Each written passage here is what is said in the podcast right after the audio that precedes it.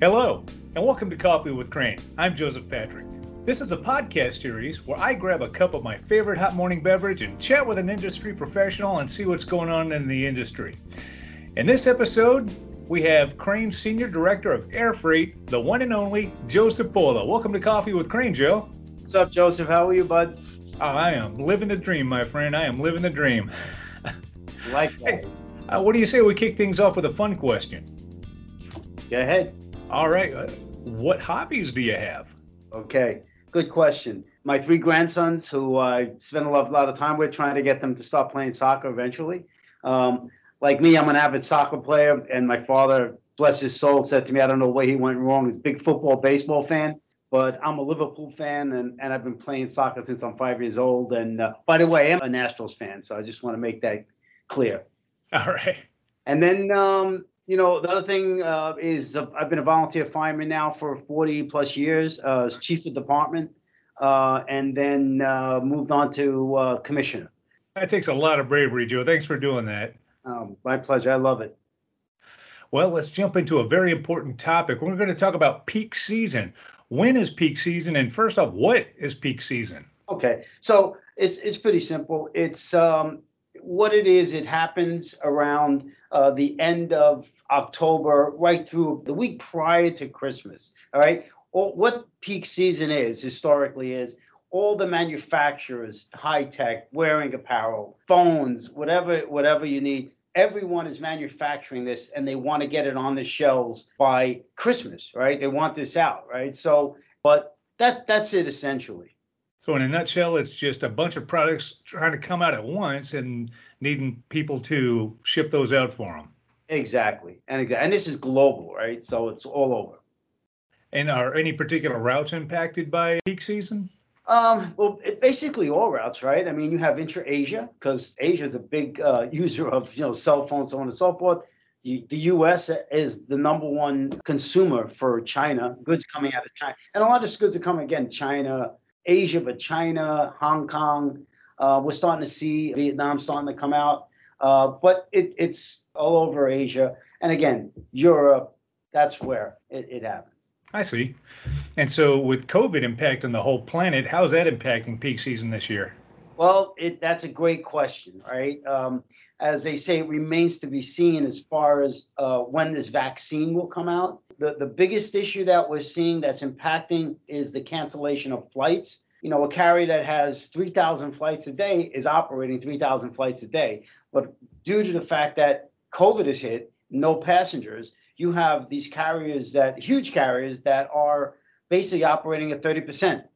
That's a huge amount of, of, of capacity that's been taken out of the market. And you have the freighter carriers, that's all they do is fly uh, cargo ships right? Um, they're operating at 100, maybe 110%, but wow. unfortunately, the the that only makes up a small amount of the overall capacity. So it's going to affect um, peak season. Uh, I believe it will. Uh, it'll affect us tremendously, right? Um, so, I mean, that's that, that's again. I don't have a crystal ball, but that's my prediction right now. We're starting to see little inklings of it. Now, with all that combined, uh, some people think that a vaccine may be available as early as November. How's that going to impact peak season? That will be what I like to refer to as the perfect storm. Once the, the vaccine is made available, if it is made available in November, uh, it could take up to 8,747 freighters. Wow. So just picture 8,000 planes lined up. I don't think there's any place, any airport that can handle 8,000 planes. It will be tremendous. And it will then, and in November is the beginning of peak. So it's just going to exacerbate the whole um, the whole season, right? Uh, so you know, again, it's it's right now it's a wait and see. Where you know, hopefully it does come out. I hate today, as bad as crazy it'll be for all of us, um, but I hope it does come out just for hey, saving some lives and so on and so forth, right? Which is the number one priority among phones and all the toys and gadgets and stuff. Absolutely, I agree hundred percent. Now, with all of the this this perfect storm coming to a head, uh, as of this recording, it's about two weeks of October. Is there any advice you can offer our listeners to help them get ahead of the game for the peak season?